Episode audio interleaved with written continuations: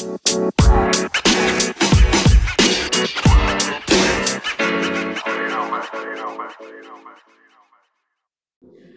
this is your girl Carol Benayas, and this is the Wake the Fuck Up Movement podcast.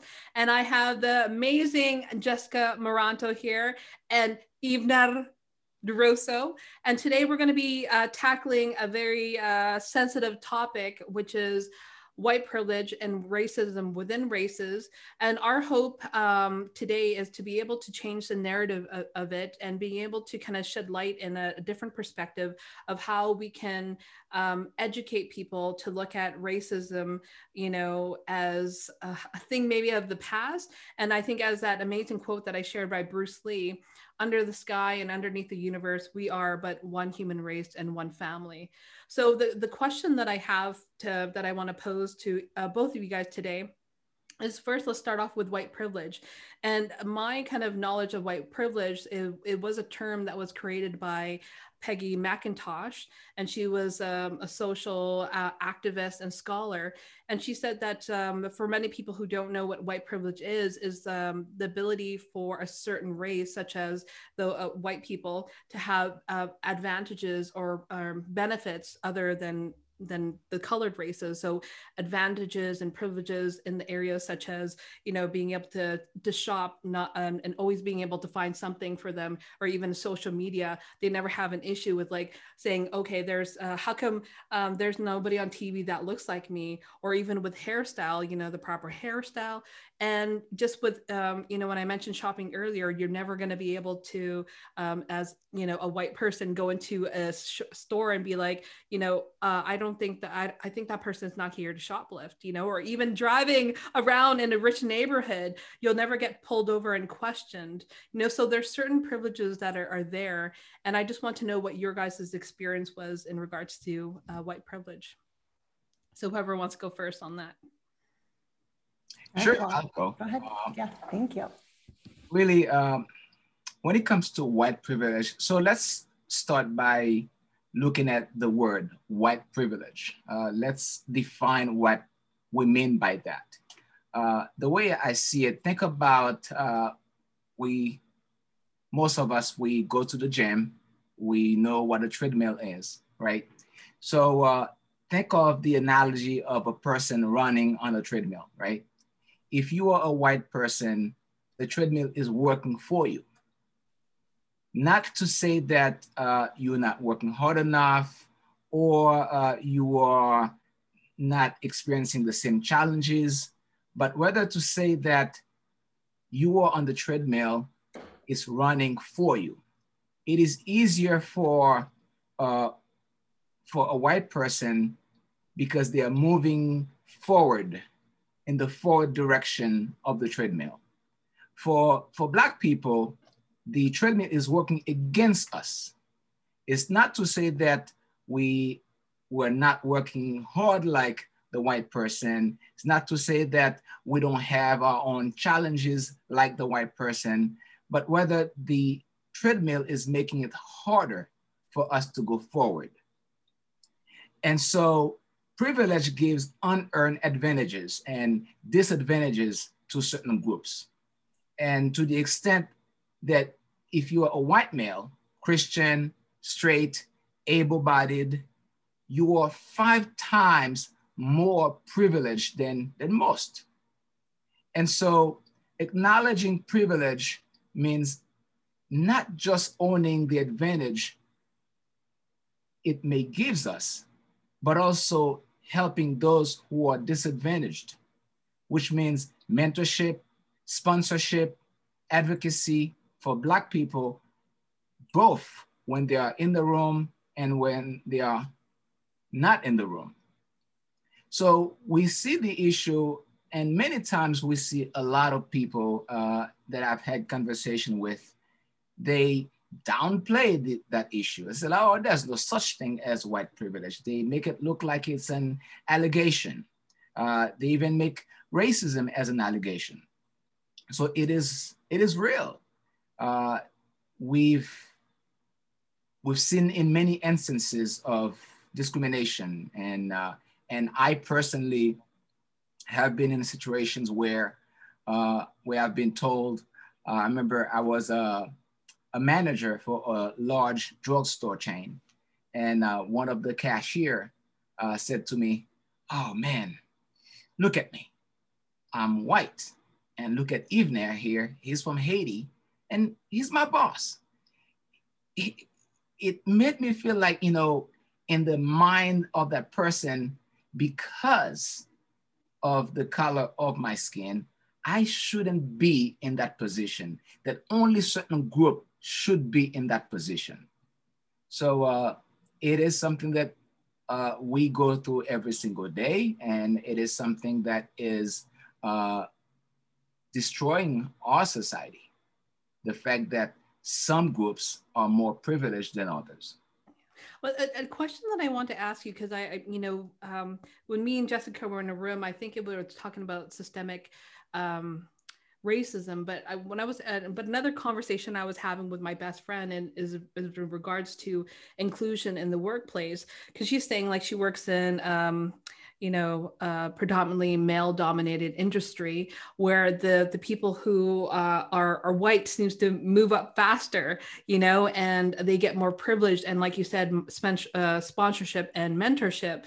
Um, but then I posed to her, is is that because people think that way that they're treated that way because i had uh, the same kind of experience I didn't have that same experience when I was working in the government world, where you know I didn't think I was less than because I was a visible mi- minority. I thought I was equal, so I never got treated that way. I never saw that disparity. I never um, experienced that racism. Like, sure, I seen certain things, but because I thought I was equal, I never thought I was less than. So I never got treated that way.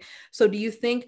Maybe it's people's perceptions that need to tra- change because what they think about, they bring about. I do think people's perception need to change, and uh, there is a there's education. I think people, I need to. I think we need to change so much in our system, in our institutions. Uh, actually, teach people and educate people to understand these terms, to understand uh, what what it is uh, to uh, to have equality among races, and uh, this is one of the things that because we don't know and and sometimes to be honest uh, the fact that some people don't know about these things they may discriminate someone without even knowing because the divide starts from home and the things that we learn from home we bring that to the workplace right mm-hmm. and and i'll talk about that in my book as well as far as where the divide comes from and and the motives behind the divide yeah, and, and I think yeah, and I think that's uh, amazing because I think that uh, word that you said there, education, is key, and I think Jessica has a lot to uh, talk about that because she was brought up, you know, differently. So can you kind of put your your experience in regards to white privilege and how you were brought up as a as a child? Sure. Um, I think I was very fortunate because I didn't grow up in a household that's um, supported discrimination in any way. Um, so, and it's interesting because every single culture has some form of discrimination and you see it in society many times. And it's not that we weren't safe because we were in we were in a city so we were outside of chicago where i grew up. And so any cautionary thing that my parents told me was always based on everyone. So you were just equally fearful of things in your life. It didn't have anything to do with race.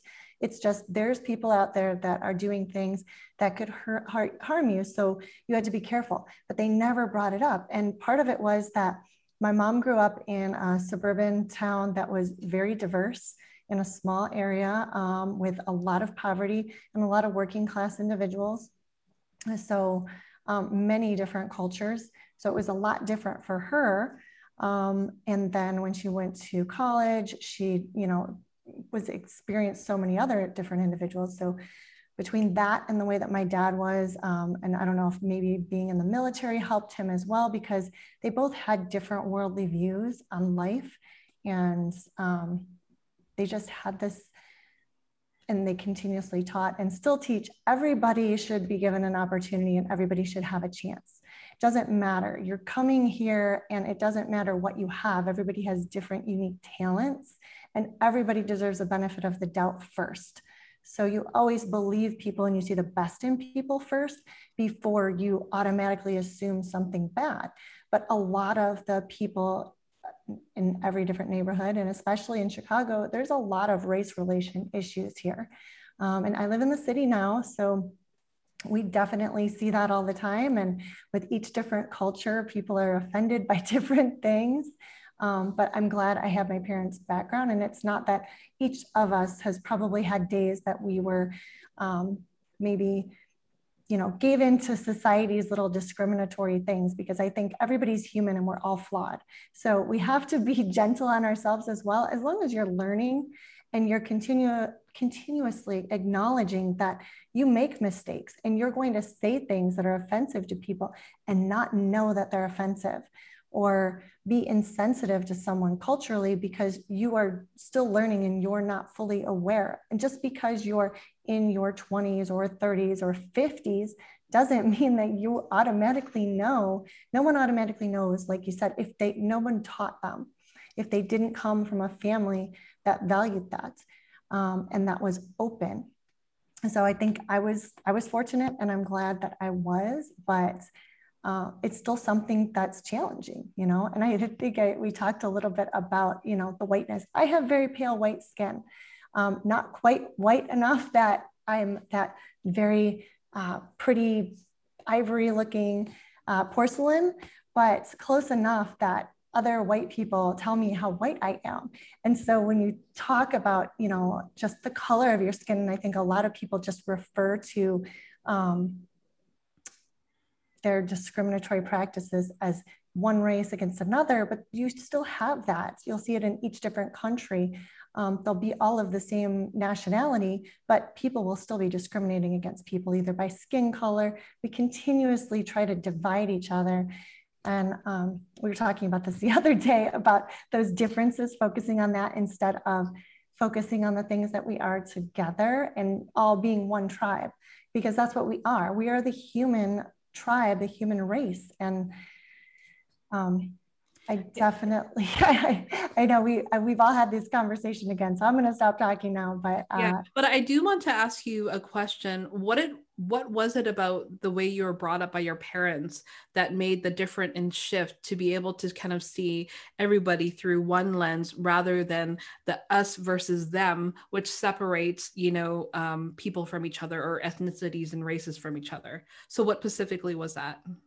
Um, I think definitely we had we had many conversations. Um, I, my dad would talk to us about about those things. Uh, we were pretty we were very open, very honest. Uh, when my parents, even when it comes down to like uh, sexual orientation. Uh, their first apartment, my parents' first apartment together, they lived um, in the home of a gay man. So back in the early 70s. And so that's the way I grew up. I grew up with people that were different than other individuals, and that was normal.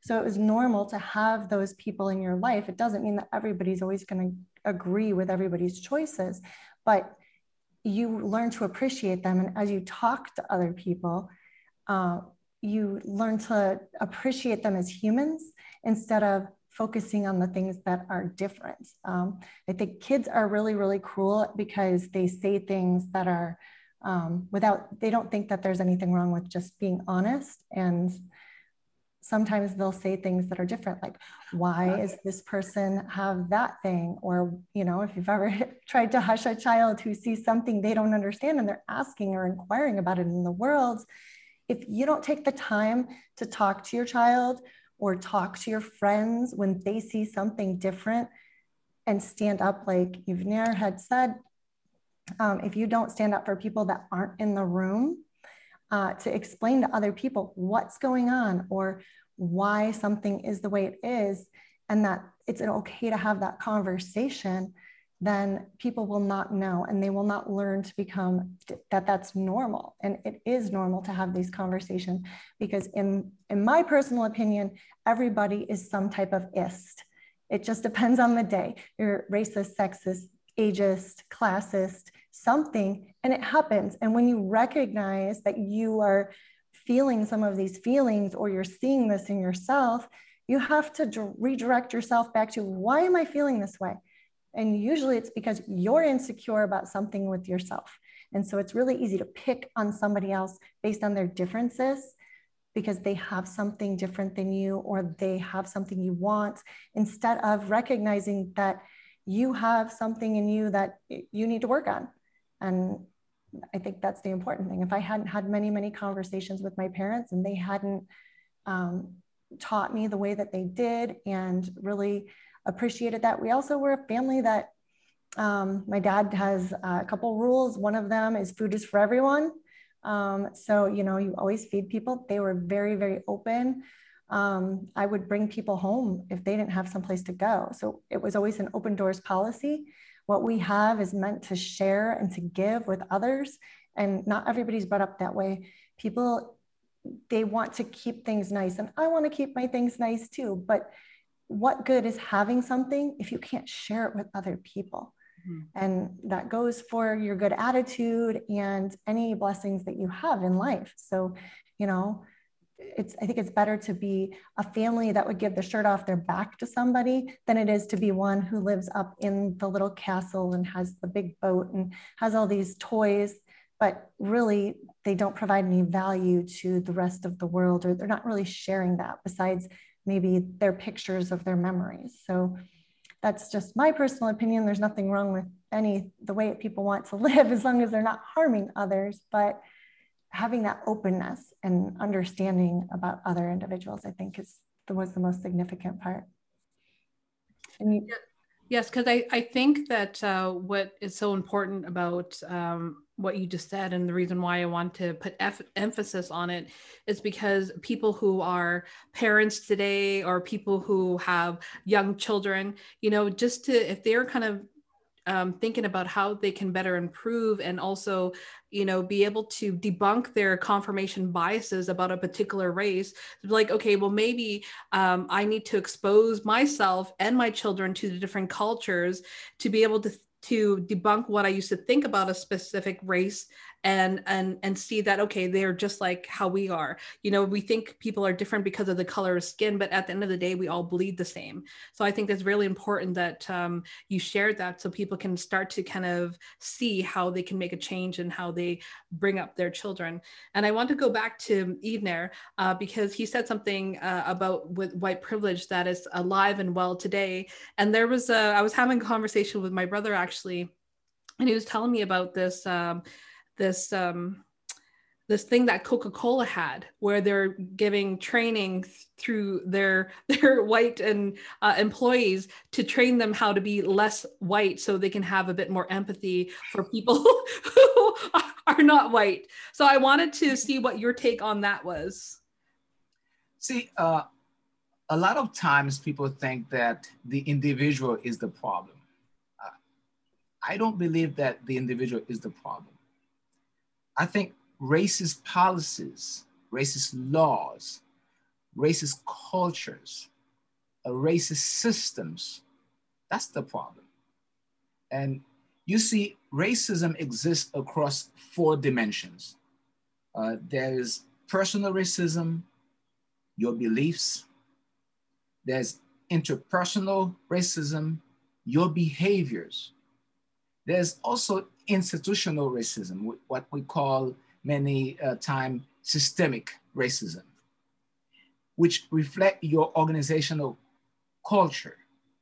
And then structural racism, which reflects our society. We cannot reduce the problem uh, to individuals because if we do so, we ignore the complexities of race and we also obscure the four dimensions of racism. And it's not the individual person, it's the system that we have to fix. And the way we do so is by encouraging people to learn about each other.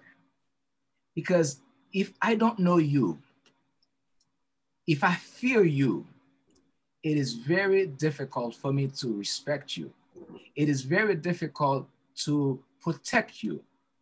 And let's touch a little bit on um, what we've what we've been seeing for the last generations and maybe centuries, right, is police brutality, right? And the majority of the police officers policing these, these neighborhoods, they don't live in the neighborhood. They, many of them grow up learning that if someone has a dark skin, that is a violent person. So they grow up learning that. So they grow up with that fear. They grow up with that hate in, in their minds. Therefore, it is very difficult for you to protect an individual if you don't trust, if you don't, if you don't, uh, um, if you don't love that person. You cannot protect what you don't know. You cannot protect what you fear. So, and and again, we have so many good officers out there. And the reason we still have that problem because we focus so much on the individual officer versus fixing the system. But when, when you talk about the system, you know, I, I know Jessica I had this conversation when we were uh, talking about systemic racism, and I think there's a lot of political agendas and you know structures that want to kind of fix racism. However, when they're going about it at um, in the, the manner that okay i need you to fund my campaign so i can you know put this through or that through. And i know you said it's not about the individual but i think with the individual at home like just how jessica was taught and how we are taught if we focus on every individual changing changing their internal world to know that it's not like a me it's a we kind of thing. And that affects the household the household affects the community and the community at large can affect the government. I think the grassroots movements at time is a bit more powerful than the laws that are happening because i think those are um, kind of cornerstones or they're um, they're a catalyst to kind of implement different laws because i know if we kind of put our face in, in, in, laws and the system where it's some of them it's not benefiting you know the, the majority of us how can we as a human race kind of put efforts towards changing that agenda well the way that we can uh, remember we all make up the system right mm-hmm. and what we what needs to happen we need to uh, increase cultural awareness, right? And uh, I was watching a video uh, that was done in Miami, in, in, in, the South Florida area, where they showed uh, a Haitian patient going to a hospital and um, the way he was treated. And the so the person uh, pushing him, uh, so the patient was in a wheelchair, and and they showed that so the person who was pushing the patient was like whistling, like making this noise. And, uh, and the son of the patient said, uh, please stop whistling because it is disrespectful to, to do that in front of elders according to our culture, according to the Haitian culture. So there is uh, what we call uh, cultural sensitivity. We have to be aware. We have to be aware of building your cultural knowledge, enhancing your cultural skills. And also, more importantly, we have to expand our cultural encounters.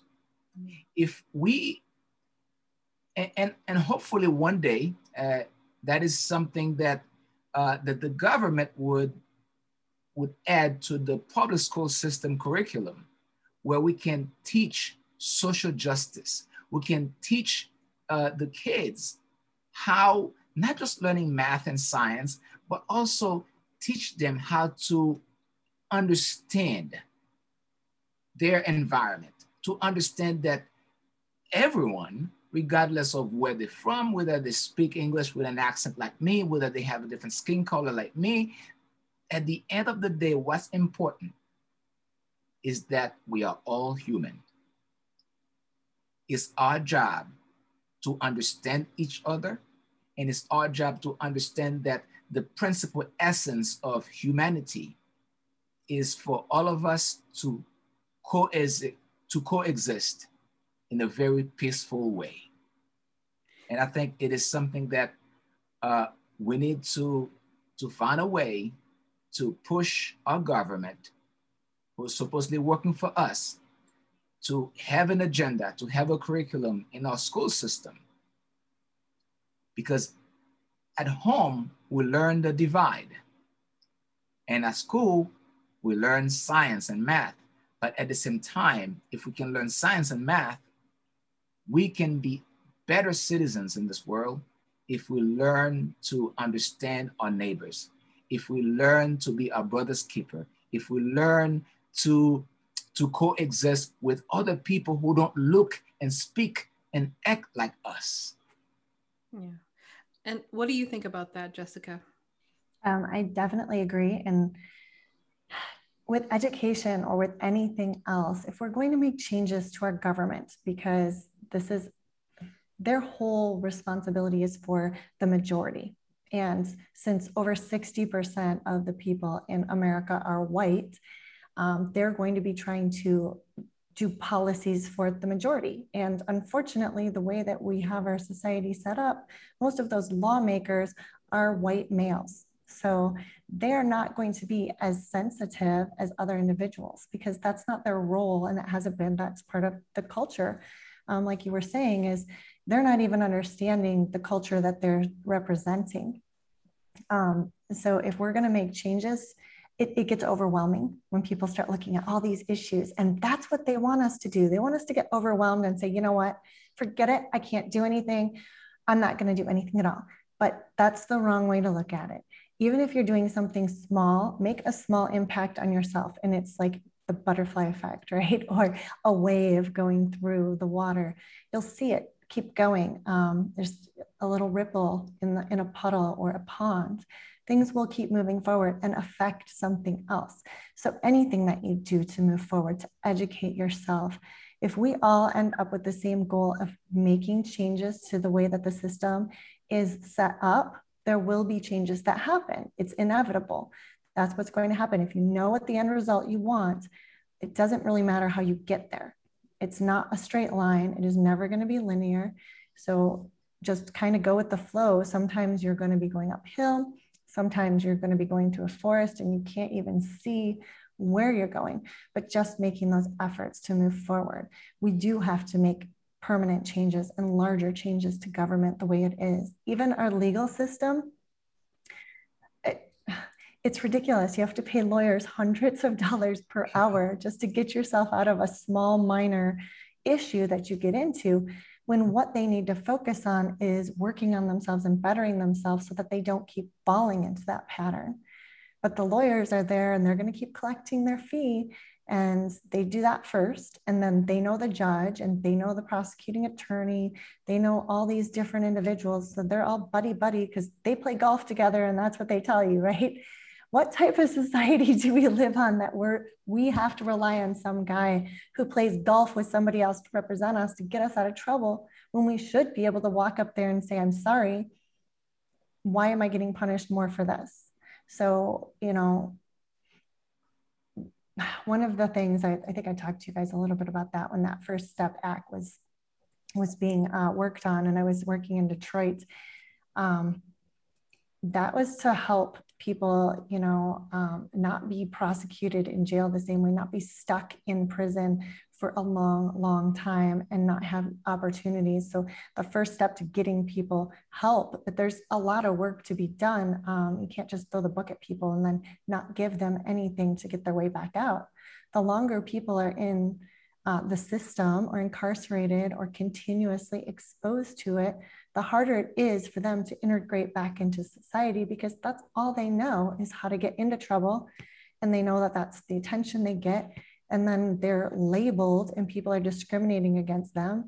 And even people who, you know, they don't even have, they make one little mistake, but because the guy before them and the guy before them and the girl before them and the person before them all happen to be of the same skin color. Now they're getting this discrimination based on other people that had nothing to do with them, nothing at all. And that's not fair. It's really not fair. And I don't know what you would what you think of that. It, it, it's exact. It reminds me exactly of this uh, amazing book by uh, Malcolm Gladwell, and there was a specific um, thing that he was talking about in the book where he calls it thin slicing. So essentially what it was is that, you know, they're from social programming, social media, we are kind of brainwashed and programmed to see a certain race as a particular way. So talk about, you know, the, the African Americans. So in the legal system, he, he, was putting together like how, you know, um, a same crime and one that was um, done by an African American, another one by Caucasian. And the African American had more time, double, triple triple the time because of his skin color.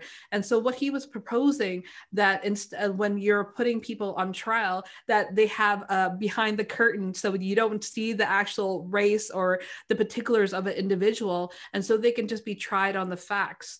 Because I do believe there's so many factors that need to be done to eradicate how we look at racism. I think first yes um, it, it, should happen in the household. Yes the educational system and yes in the government. But i think most importantly to be honest i believe it's in the household because if we put our reliance um, on our, our teachers and government and knowing that they may not um, steer our children or children in the future in the right way then it happens it has to happen in, in the household. Because if they don't perform or they don't kind of uphold what we see then we kind kind of blame them. Oh, I'm blaming the teachers, I'm blaming the government because they're not giving my child a good education or they're not educating me the right way. And I think that's why the home, and I think that's why I was stressing how you got brought up, Jessica, and you know what you were talking about um, as well, that it has to start with the individual, even though it's, it's so minuscule, but I think that will have a, a, a greater effect because we can change the mindset, we can change the perceptions, and then we can also come together as a community and talk about these things. Because most of these things, yeah, like I don't think people are having these kind of conversations, but if we can enlighten them, then I think a lot of things can shift for for people. I think you're definitely right. And I think that's one of the reasons why we talked about yeah. having this conversation in the first place, because we have to normalize talking about things like this. And people are very critical. And, you know, one of the arguments is, you know, um, white privilege, it may or may not exist. Is this really true? And it's like, all right, so, you know, in all reality, every different group has privilege but here in America, and you're in Canada, and it happens in lots of different cultures. It's not just in America, but we seem to centralize these issues around American society and culture. Um, but it's it's true. It's there's there's definitely going to be privilege and other things. So yeah, you're right. It's not perfect, but this part acknowledge that it exists, acknowledge that we have a problem, and it's okay to talk about, and it's okay to be irritated and angry. You should be angry that these things exist because we want to have a better life for everybody or the majority of the people. And the majority of the people cannot just be 60% of a society, it can't just be 50%, 51%. We need it to fulfill that um, goodness for everybody as maximum as we can. So if we can get up to 98%, that would be awesome. Nothing's ever going to be that perfect, but we can keep trying and keep moving in a direction where we focus a little bit more on equality for individuals and fostering support so that people can grow. Um, one of the biggest things that irritates me in workplaces is people saying things and um, about Black women that I've worked with, and then not saying something to them because they don't want to get them mad or they don't want to criticize them. They don't want to be accused of discrimination. And I'm like, why? You're telling her she's doing a good job, but you're talking smack behind her back. Mm-hmm. And you're not helping her be a better whatever position she's in. So now she thinks she's doing a great job she's going through life with this false assumption that what she's doing is adequate. So when she's working harder to move forward, she thinks that's good enough. But you are criticizing her and not helping her see that if she did this just a little bit differently, then she could be more effective as a leader or as an employee or as whatever role she's having, because you're worried about what she what she might feel. You need to worry a little bit more about how you're going to help her be successful in life because she's uh, an individual and I mean, obviously for women it's different than men but she'll she's a mother often so she's teaching her children so she wants to teach them the best way as well. So having that feedback helps not just her it helps the other people that she influences. And if she is a manager she is guiding and coaching people below her. And if she doesn't get that guidance to be able to do a better job she's guiding them inaccurately. And we all, nobody's perfect, right? So we're all learning and we're all trying to do a better job at leading or following, listening, and contributing. But if we don't get feedback from other people around us that's honest, then we can't do a good job and we can't help each other and get beyond some of these issues. And that I think is a really big factor in discrimination and um, that white privilege in general, because people don't want to offend other people. And it's like that's diversity good, isn't easy. Go ahead. I'm sorry. You know. That's a very good point that you just made, and uh, and and I think there was hope. Uh, there was really hope uh, for our world uh, when it comes to the issue of um, uh, social justice and uh, discrimination and racism and, and all of this. And one thing that I believe that, uh, you know, all groups should do is to is to speak out, you know, to speak out. Uh, you and I commend you uh, for, for, that, and I appreciate you doing that. When what you're doing in your community, Jessica, uh, having that conversation, is because the more we keep having that conversation, uh, the more we are uh, creating awareness, right?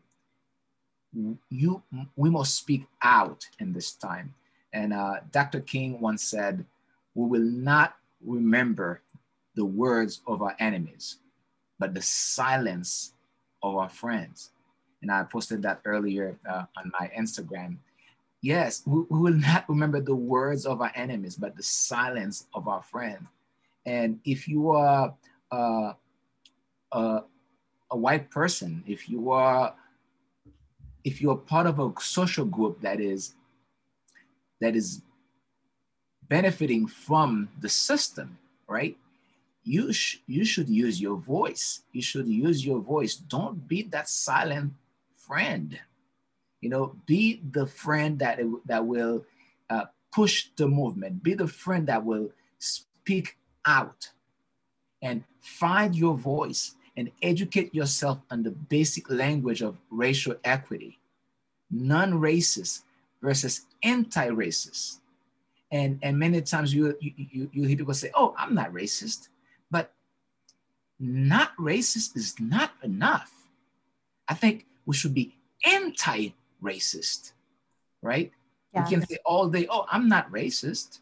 Well well you support the movement you support uh, uh, you you're happy to see that some groups are are being mistreated. You're happy to see that uh, some groups are not living the way that human beings supposed to live. Therefore, you are part of it. Not saying anything doesn't mean that you know you are not against it. Okay, so these issues, white privilege and white fragility, and, and the difference between diversity and uh, inclusion equity and belonging, we these are the conversation that we should have.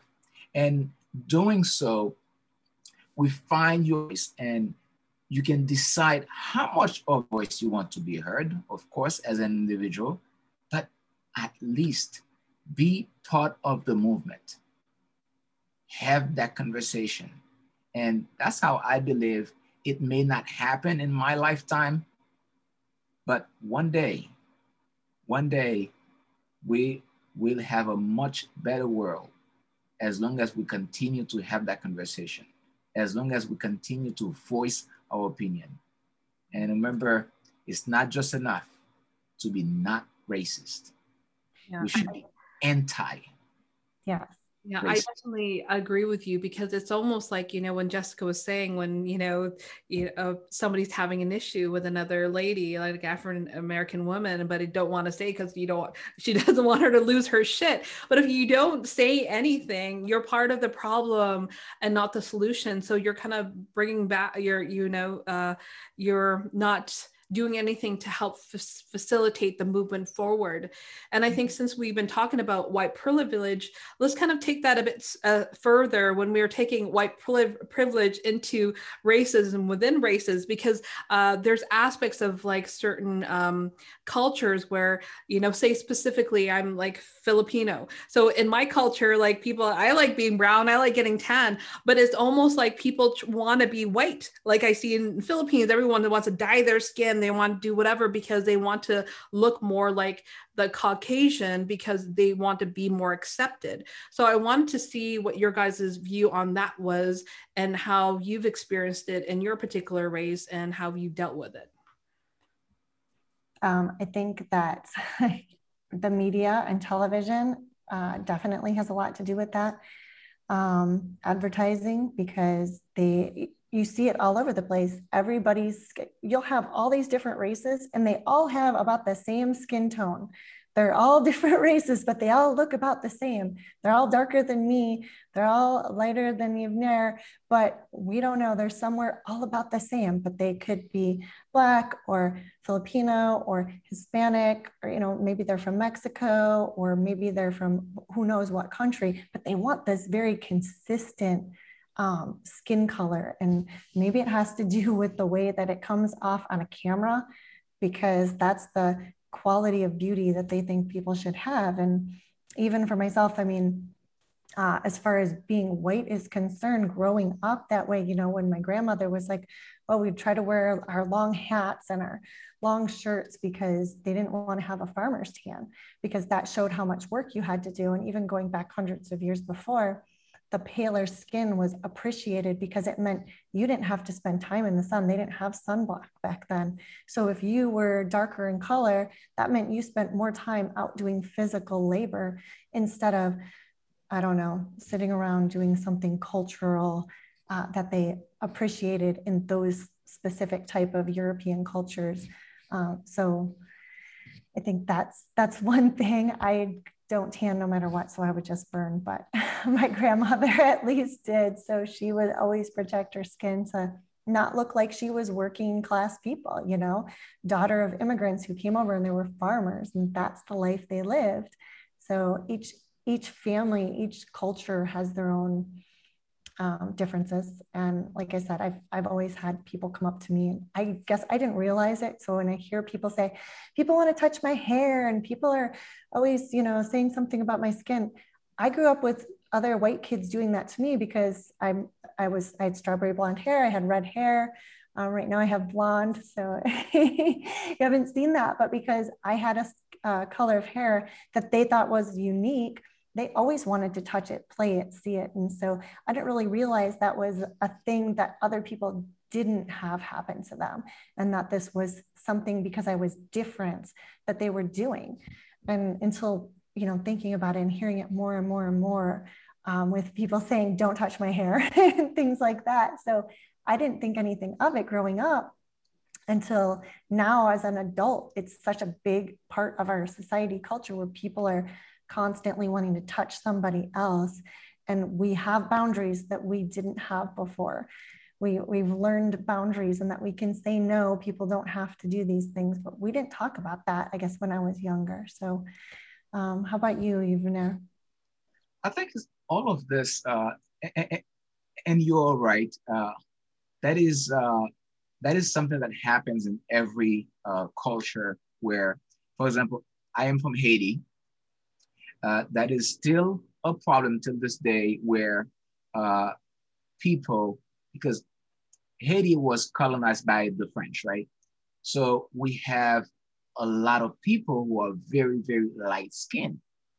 So there are some people, because they have a darker skin, they believe that they are inferior to the other people that are lighter skinned and it's all created by the system too and this is why when we we we have kids we really have to teach them to to learn to to know who they are and to learn and accept themselves unconditionally and to know that they are valuable and to run their race according to their pace.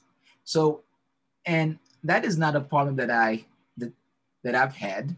So uh, people might think, oh, this guy, oh, he thinks he's so he's so much, but it's not true. It's just that I believe that I am I am good.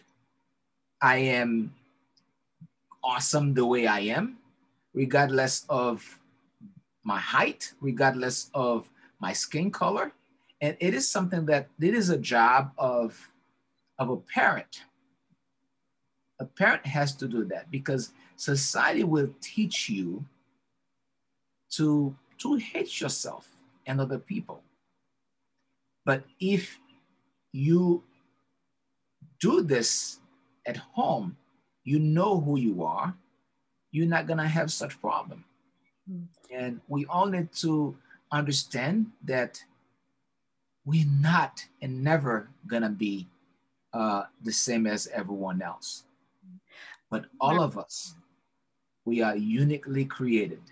Yes. And regardless of who you believe as God, but we are all made by God according to his likeness. Therefore, it doesn't matter the color of our skin. It doesn't matter uh, if we, whether we're light or, or darker. And, and again, that is a problem that we need to fix also in, in, our, in our schools system, in our churches, in our, in our youth groups. That's a problem that is a conversation that we also need to have as well. Mm. That we need to learn to love ourselves because it is, and I strongly believe that it is impossible to love anyone else if you don't if you don't have that love for you. Amen. If you don't have that love for you you cannot love anyone else. Loving someone else is a lo- loving yourself is a prerequisite of loving anyone else. Hmm. accepting someone else you should first accept yourself there's so when we fly right and the uh, flight attendant put on your mask before you put somewhere else's mask so we have to be able to do for ourselves first what we want to do for someone else. Mm. Okay. And you cannot give what you don't have. Have you been listening to my other podcasts? you know, well, that's the same stuff I've been like actually talking and preaching. But I do want to kind of talk about something that just kind of came up it was that that concept of, of what you know people talk about not being black enough and saying like you have the mulatto you know uh, people where they're like okay they only um, represent the the blackness of the side of them but they don't acknowledge the white. And i want you to can you just kind of talk about that? Because it's almost it's something that came up and i think it should be discussed. You want me to talk about it? Sure. I yeah yeah yes i will. And and again, it's all connected to um, to what we learn from our society, right? I'm not black enough. I'm not white enough. Why does it matter? Why? That's the key question. Mm-hmm. And Actually, oh, I'm sorry. Go ahead. I was going to say I wanted to share something out of your book, though. Yeah, go ahead, go ahead, go ahead, please.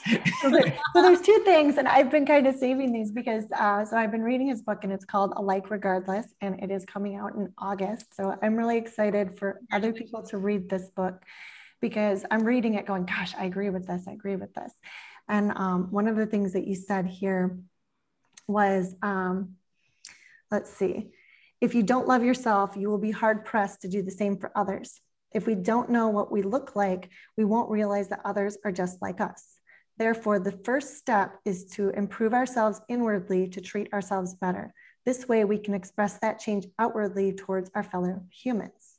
So I thought that went right back to what you were saying. And then wrapping that back up, that you really do have to love yourself Um, and then there was another section that I thought was really significant out of your book um, that said if we truly have understanding, it wouldn't be difficult for us to figure out that the rightness or wrongness of a system lies in the quality of life of its citizens and not in the similarities with ours. Surmounting divides will require a realization we must not police people into being similar to us. We must see the good in our differences.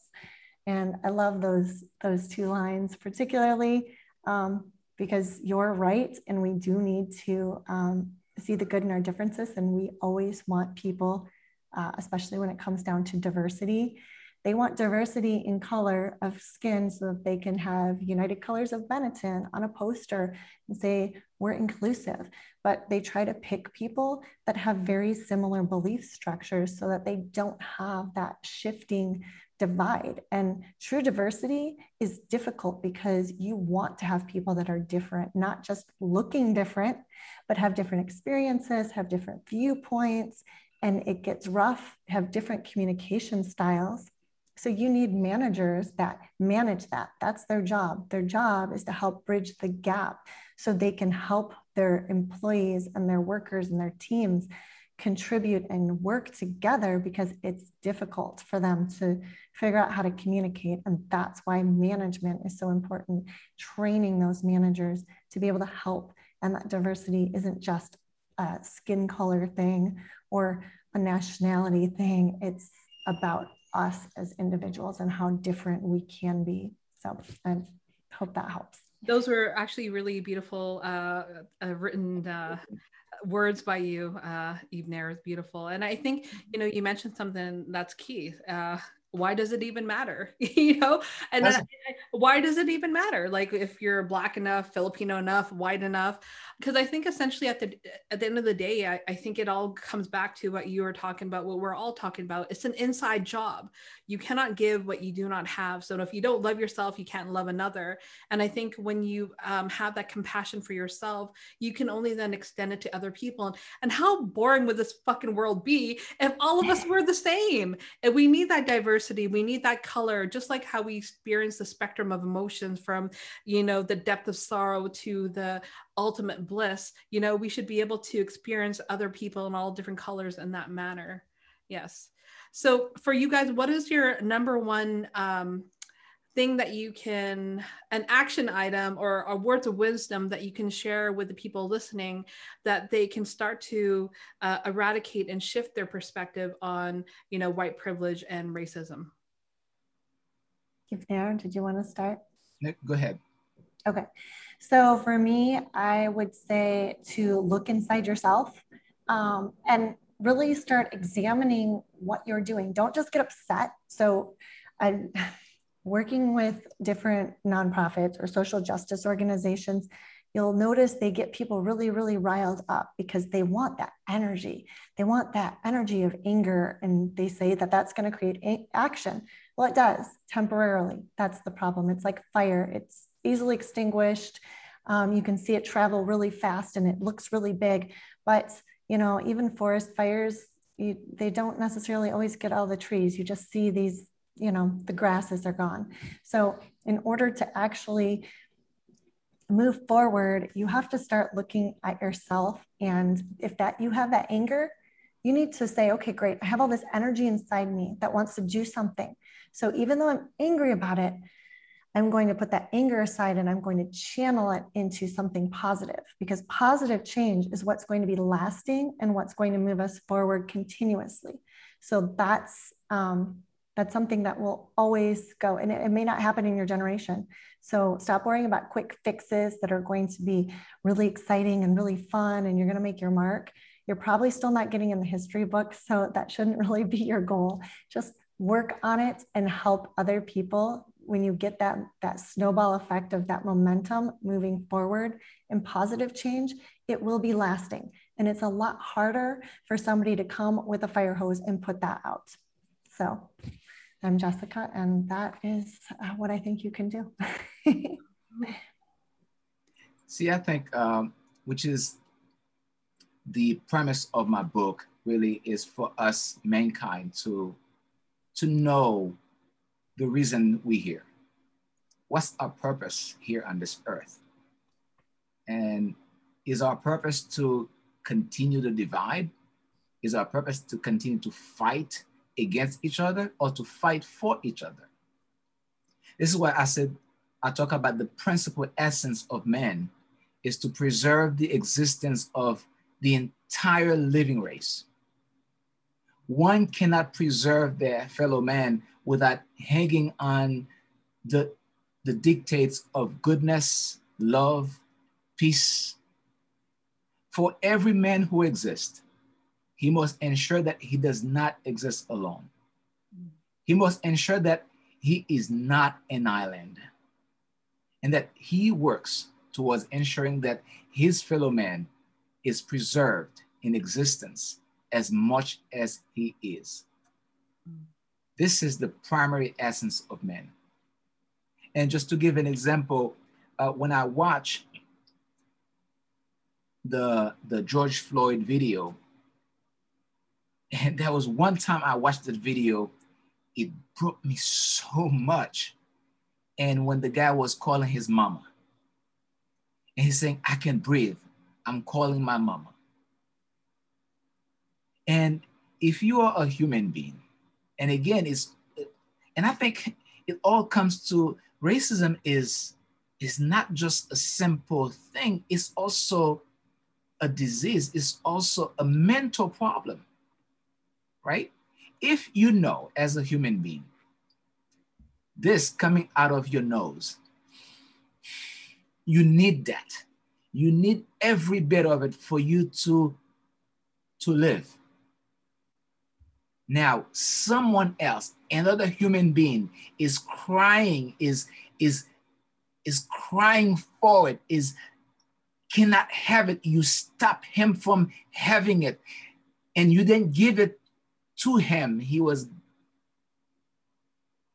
given that breath of life by his creator and the same creator who gave you yours. And he is crying for it, he's asking for it. And you don't find the need in your heart to let him have it. It's wrong. It's sick. So, the premise of my book is love. If we love one another, if we find a way to love one another regardless of the way we look, regardless of our gender, regardless of who we love, who we choose to marry, that, all of that, none of it matters. At the end of the day, we are all human, regardless Mm. And this is the message. This is what I hope to accomplish. This is what I want the world to realize. And hopefully, and together, we can build a better world when we know, when we believe deep inside of us that the only race, that there is only one race, and that is the human race. Mm. Beautifully. Thank you so much, uh, Carol. Thank you so much, Jessica, for having me in the space. And I love the conversation. And I hope that we will continue and encourage others to have that conversation. Yes. Because and this is where we're going to find a solution to the problem. Yeah, I definitely agree with you, and then beautifully said. Because at the end of the day, we can't be passive recipients of this this earth. You know, we live on this earth. We should be stewards of this earth, and every single being in, in, in inhabiting this earth. So rather than looking at another race as a thing, because we look at another race as a thing, then then that's why we we don't have feelings for if that person can't breathe. But if we look at each other as brothers and sisters, as part of this whole family, as part of this whole human race, then we can have that sense of empathy and compassion and care for one another. So when you see something wrong happening, don't be quiet you know say something speak up and you know be part of that solution rather than the problem and for jessica and Yvner how can people reach out to you and connect with you mm-hmm. Um, so you can find me. Um, I have a nonprofit in Chicago called Solo Housing First. So you can uh, go ahead and go to the website, S O L O W housingfirst.org. And uh, you can find me um, uh, also if you search my name, Jessica Moranto, online Chicago. I'm sure you'll find me different social media, but uh, you can connect with me there via email. Thanks so much. You can find me on my website, ivnerduraso.com, which is basically my hub, and also social media sites like Facebook, Twitter, Instagram, and I am also on the clubhouse. Uh, I spend a lot of times on the clubhouse, uh, listening to people and add value. Uh, I am in all these spaces, uh, but mainly my website, uh, evenerdorso.com. Uh, that's that's where you can find me. You can send me a message or send me an email uh, through the website or message me, DM me via Instagram or, or, or Facebook or Twitter and I'm happy to have that conversation. And ha- I'm happy to to collaborate and and put my voice together with those who want to be part of that solution because I think silence is also uh, complicity yeah. Mm-hmm. And I just want to thank you, Jessica and Yvner, uh, Yvner, for your amazing conversation. And hopefully this will spark, you know, the fire and move people forward and be able to change their thinking and change the way they treat others and come together and just love. Because at the end of the day, that's what we need to do is love each other. But first, we need to love ourselves. So thank you so much for your time. And thank you everyone for listening and watching. Much love and peace out. Bye. Thank you, Carol. You know,